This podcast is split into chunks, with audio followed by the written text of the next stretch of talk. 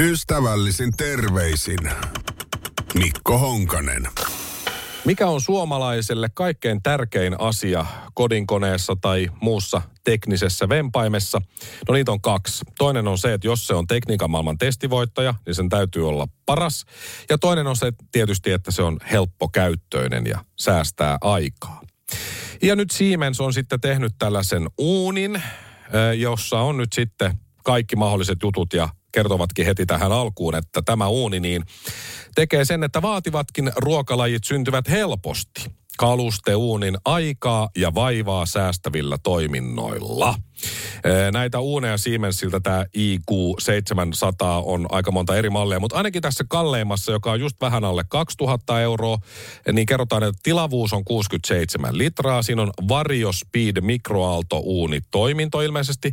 Sitten siinä on vaivaton Active Clean pyrolyysi puhdistus. Sitä ei kyllä minun uunissa ole. Sitten siinä on 4D Hot Air kiertoilma parhaisiin paistotuloksiin, ei 3D, vaan 4D. Lämpöasteikko se aika tuttu 30 asteesta 300, elektroninen ohjaus, Cook Control Plus, automaattiohjelmat. Siinä on tietysti myös Wifi öö, ja mitä kaikkea muuta siinä on. No siinä on myös sitten Home Connect, älykäs etäohjaus ja seuranta mobiililaitteella. Tarkoittaa siis sitä, että siinä on myös integroitu kamera tässä kyseisessä uunissa. No minkä asiakasongelman tämä kamera ratkaisee ja miten se tekee uunista helppokäyttöisemmän ja aikaa säästävämmän? No tietysti se, että kun sä oot siinä keittiössä jotain hääräämässä – ja sitten se ruoka on jossain siellä uunissa näin paistunut jonkun aikaa.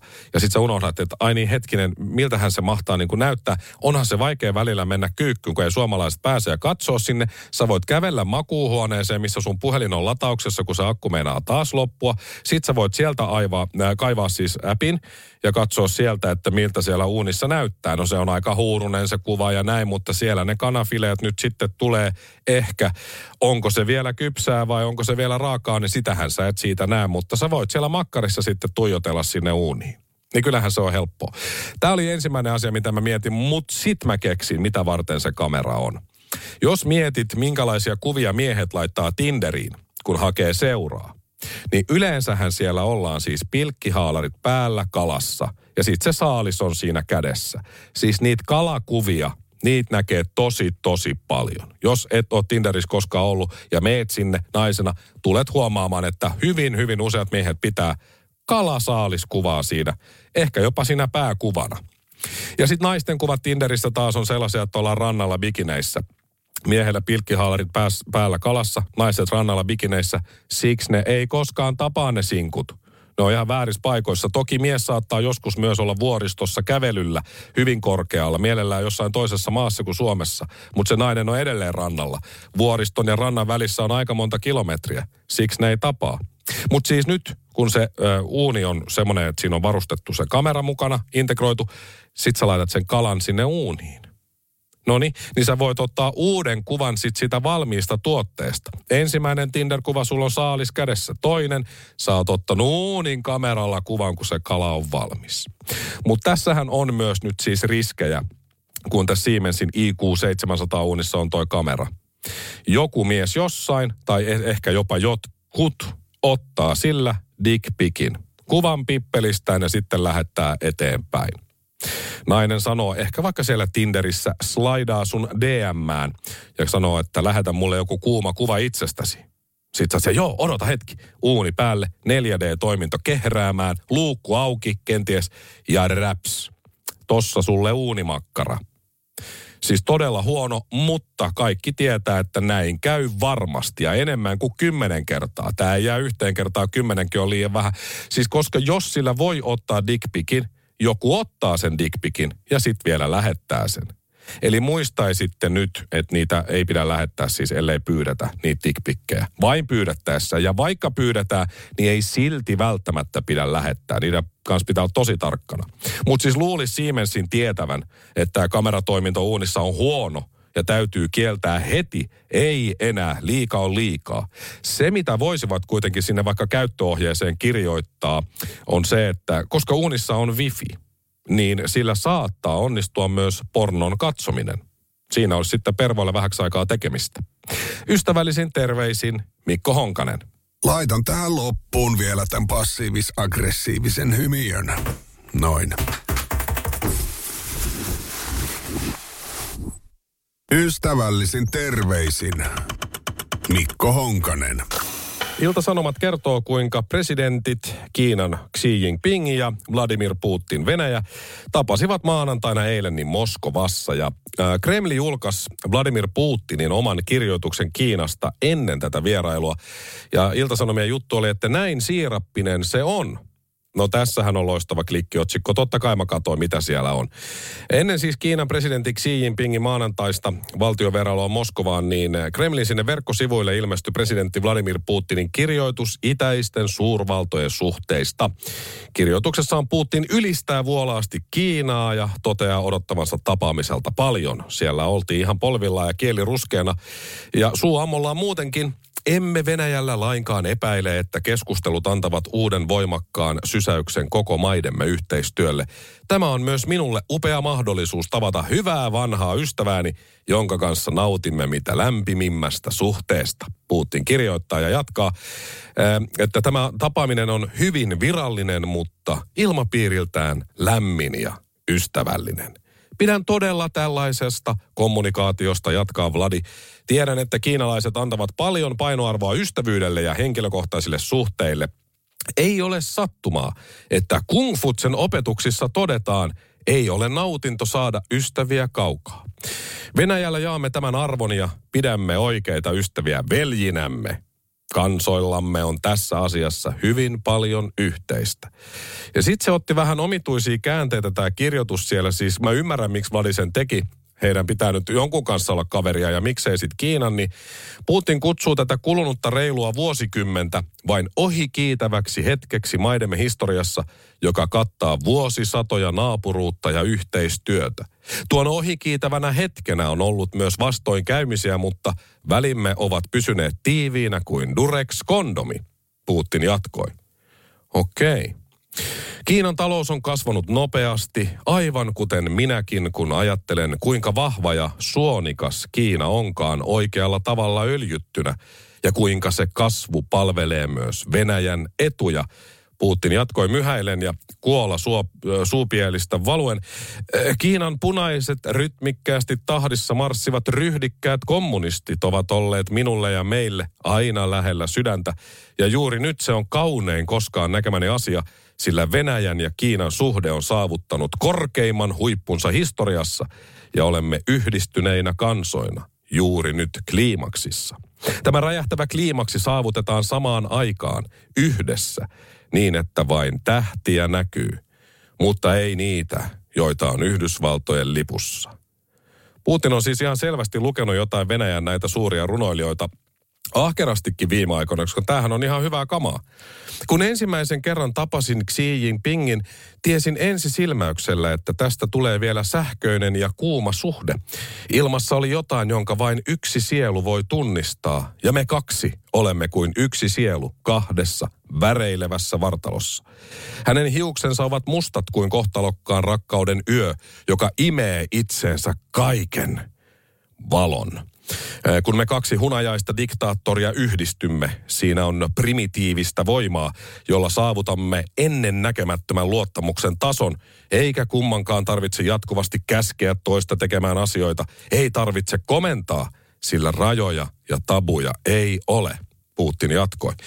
Toiset maat haluavat dominoida ja kylvää eripuraa globaaliin harmoniaan, mutta emme me kaksi jotka olemme keskellä aaltojen ja tuulen puuskien hoitaneet yhteisen Siperiasta Kiinaan kulkevan kaasuputken. Oh.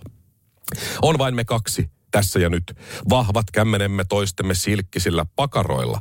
Ne kädet tietävät, mitä tekevät ja mitä hakevat. Amatöörimäinen hapuilu ei kuulu tähän leikkiin, jonka nimi on ryhdikkään suonipampun kiillotus. Hänen silmänsä leiskuivat polttavaa erotiikkaa, kun iskin huuleni hänen kaulalleen ja kuiskasin korvaan, sä oot tänään mun, herra Jinping. Hän asettui kontilleen eteeni kuin kallio, joka suorastaan rukoili, että poraan hänen No sitten tuli tähän juttuun ulkopoliittisen instituutin vanhempi tutkija Jyrki Kallio, joka arvioi Iltasanomille maanantaina, ettei Kiina ja Venäjän välillä todellisuudessa valitse minkäänlaista ystävyyttä.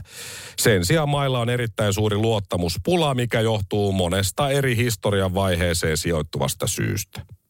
Et noni, ei auttanut Putinin herkkä runoilu siis yhtään mitään.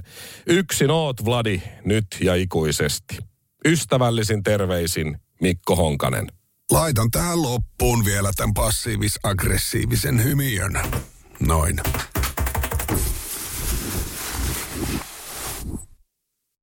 Ystävällisin terveisin Mikko Honkanen. Ilta-Sanomilla on hyvä juttu, joka kannattaa lukea ja varsinkin katsoa kuvat. Otsikko kuuluu Rakkauden kallis juhla. Milenan ja Pertun häät maksaa aika paljon ja nyt he kertoo sitten ISlle, että miksi uskovat panostuksen olevan kaiken sen arvoista. Juttu alkaa näin. Mustan laatikon kantta koristaa kultainen monogrammi, nimikirjaimet M ja P. Kun laatikon avaa, sisältä paljastuu samettirusetilla kiinnitetty kutsu. Ja näitä hääkutsuja ei siis lähetetty edes postissa, vaan Milena ja Perttu ajoivat ympäri Suomea ja veivät ne 90 häävieraalle henkilökohtaisesti. Täytyy arvostaa tätä. Se on ollut kuulemma toistaiseksi työläinvaihe häiden suunnittelussa. Pitkän, tai pisimmän matkan hän ajo Nokialta Kuopioon ja tämä Morsmaikku sitten ajo Jyväskylään. Eli Ö, täytyy arvostaa. Se oli semmoinen laatikko vähän niin kuin, missä oli sitten korttia. Se oli, se oli kyllä tosi hieno. Ja hääparin oma tämä monogrammi, joka on vähän niin kuin siis vaakuna, se on heille niin kuin suunniteltu tällä, niin se painetaan myös lippuun, joka vedetään sitten johonkin salkoon. Se liehuu siellä sitten hääpaikalla. Ja lisäksi se ö, vaakuna tai tämä monogrammi painetaan 30 metriä pitkään valkoiseen mattoon, joka ehkä siis tulee sinne kirkkoon tai hääpaikalle. Miksi ei voisi olla omaa mattoa häissä? Oishan se ollut hienoa, mutta kun ei meillä ollut muuta kuin kynnysmatto ja se oli minä. Homma vähän eskaloitui, sanoo tämä Milenataan morsmaikko ja purskahtaa nauruun. Ja ne on kolmipäiväiset ne häät. Perjantaina tulee harjoitusjuttu, sitten tota on ö, häät virallisesti lauantaina ja sunnuntaina on sitten vielä brunssi kaikille häävieraille. Ja kyllähän se nyt rahaa vie tietysti, mutta onhan toi nyt hienoa. Ö, lisäksi parilla on vielä toiset häät sitten Mauritiuksella missä puolet Milenan sukulaisista asuu. Me käytiin häämatkalla Mauritiuksella, mutta ei nyt järkätty toisia häitä siellä, mutta, mutta voihan se noinkin tehdä toki. Siis hienoa, ihanaa. Ja ennen häitä Milena ja Perttu ovat jo pitäneet kihlajaiset ja bridal shower päivän ja sitten tulee tietysti lisäksi vielä perinteiset polttarit. No, polttarit ei välttämättä maksa parille juuri mitään, mutta kyllähän toi muu vie aikaa ja rahaa. Ja kaikki tietysti, kuten kuuluu, niin valokuvataan ja videoidaan. Ja sekin tietysti maksaa jotain, mutta se on nykymeininki se. Juhlatilan koristelee Kaaso ja Bestmanien sijaan ammattilaiset. Ja sinne on tulossa esimerkiksi, tämä oli musta outo juttu, mä en ole tämmöisissä häissä vielä ollut. Koristeeksi tulee esimerkiksi valtava kakku, jota ei voi syödä. Tällaiset feikkikakut ovat Milenan mukaan yleisiä amerikkalaisissa häissä. Asia kunnossa. Meidän hääkakku oli hyvää ja se oli näyttävää, sitä voi syödä, mutta okei, okay, kakku, jota ei voi syödä eteenpäin. No hääpuku on tietysti valmistettu tälle Morsmaikulle niin tilaustyönä. Sen suunnittelu alkoi jo viime vuonna. Bestmanian puvut, kausojen puvut, kaikki on mietitty tarkkaan. Puku on kuulemma uniikkia överiä, niinhän se tietysti pitääkin olla. Ja puku sopii kuulemma häiden teemaan, joka on moderni glamour. En ole semmosissakaan häissä kyllä ollut, ainakaan tietääkseni. No pariskunnan häistä tässä jutus kerrotaan, niin ei alun perin pitänyt tulla ihan näin prameat, mutta kun jonkin projektin aloittaa, se pitää tehdä kunnolla. Arvaatko kumpi näin sanoi, Morsian vai Sulhanen? Morsian sanoi näin tietysti.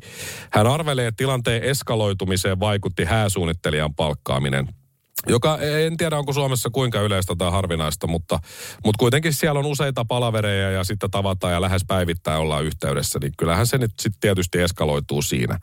Vaikka häät ovat Milenan ja Pertun yhteinen projekti, Milena on alusta lähtien ottanut juhlista vetovastuun. Hän innostuu helposti kuulemaan ja tykkää pitää langat käsissään, mutta Perttu taas tämä sulhanen, hän on tyytyväinen tilanteeseen ja kommentoi, parasta on, huom, parasta on, että saa itse seurata sivusta.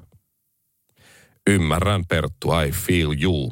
Ja sitten heillä on hää some myös, ja siellä on kuulemma sellainen vitsi, että tämä Perttu rakastaa häiden suunnittelua. Eli pääasiassa Milena tekee kaiken, mutta esimerkiksi Perttu saa oikolukea tekstit, joita julkaistaan sinne hääsomeen. Tosi hyvä.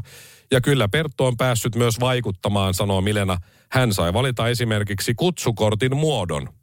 Se on neljä. Hyvä Perttu. Pariskunnan häihin keskittyvä sosiaalisen median tili myös palkittiin tänä vuonna häämessulla vuoden hääsomena. Sekin on nyt sitten juttu. Ja, ja hyvä, kun palkittiin, sen täytyy olla siis hyvä. Ja pariskunta ei arkalle puhua asioista, joista suomalaiset yleensä vaikenevat, ja sehän on tietysti siis raha. pariskunnan häät, mitä tämä kaikki, tässä oli siis vaan osa, mitä tämä tulee maksamaan, niin noin 35 000 euroa.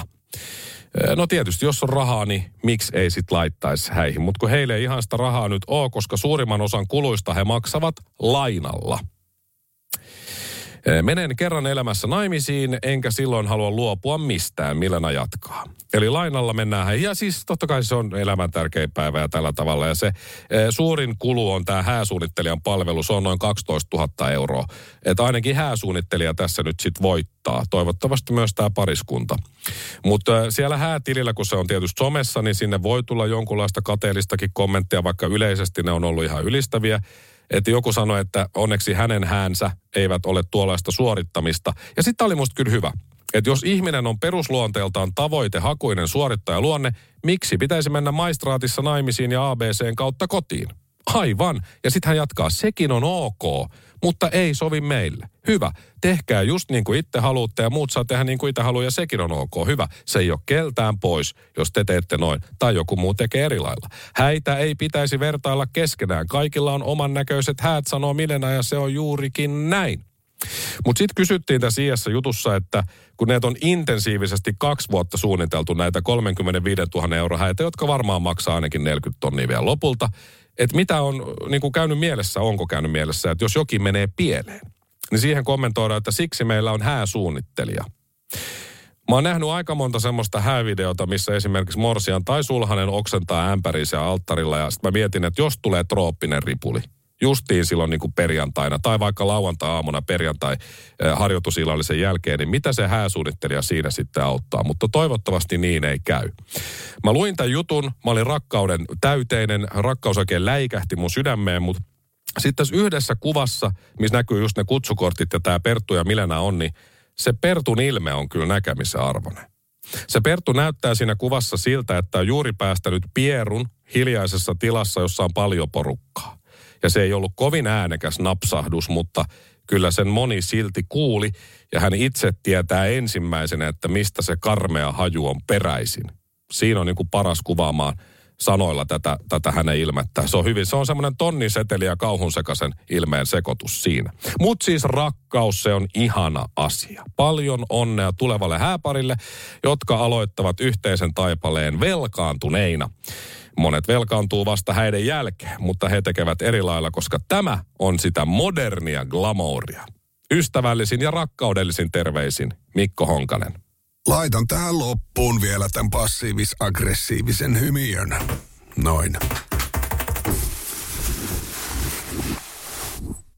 Ystävällisin terveisin Mikko Honkanen. Eilen Jari Sarasvuo entinen Radio Cityläinen muuten, laittoi Twitteriin kuvan, jossa on Riikka Purra, Sanna Marin, jotka heristelevät sormea, etusormea toisilleen. Kuvassa on myös Petteri Orpo, joka sitten siinä taustalla hieman myhäilee jostain syystä. Ja sitten siinä on joku Ylen toimittaja vielä. Ja Jari Sarasvuo kirjoitti tähän kuvan ö, oheen, että viikon luontokuva.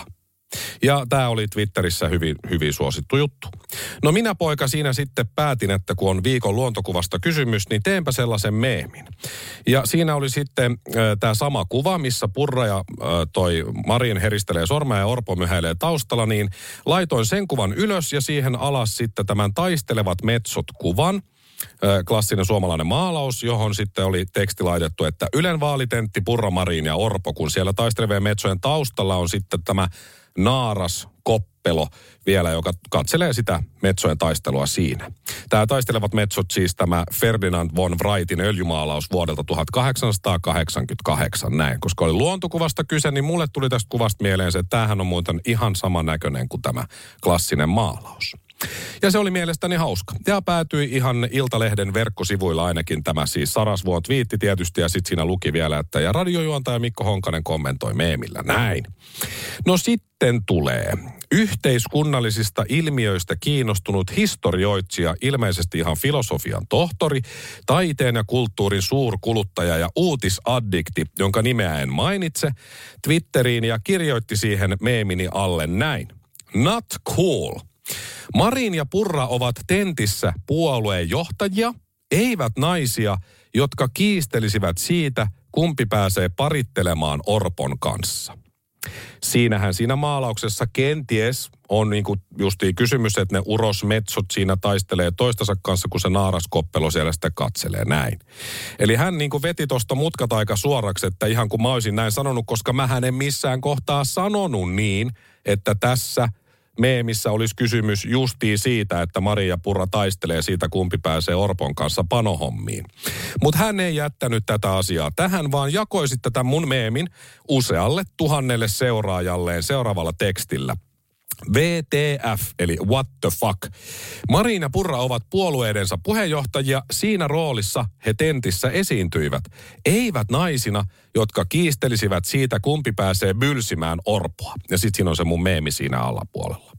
Sitten hän jatkoi vielä, että jos asetelmassa olisi ollut kolme miestä, kenellekään tuskin olisi tullut edes mieleen yhdistää heitä tuohon tauluun.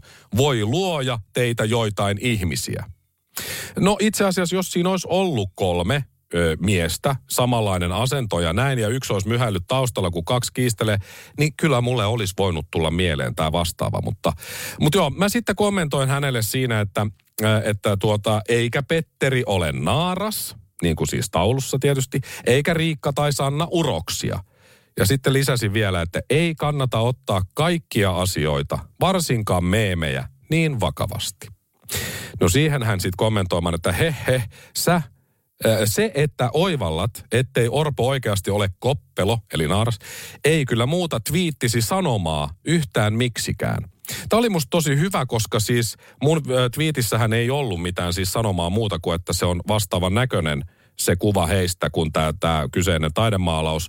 Ja mä en ole kirjoittanut mihinkään, että tässä Sanna ja Riikka haluaa päästä bylsimään Orpoa. Eli tämä tyyppi, tämä filosofian tohtori, hän oikein itse määritti sen mun sanoman siinä, mikä oli toki tosi hauskaa.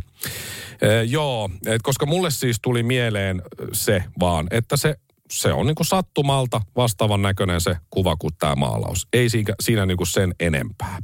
Ja sitten homma eskaloitu siellä Twitterissä vielä, kun hän sitten äh, jossakin kohtaa twiittasi niin kuin vastaukseksi minulle tämän kuvan, missä on tämä Buzz Lightyear Toy Story-elokuvasta. Ja sitten hän sanoo siinä, että there seems to be no sign of intelligent life anywhere.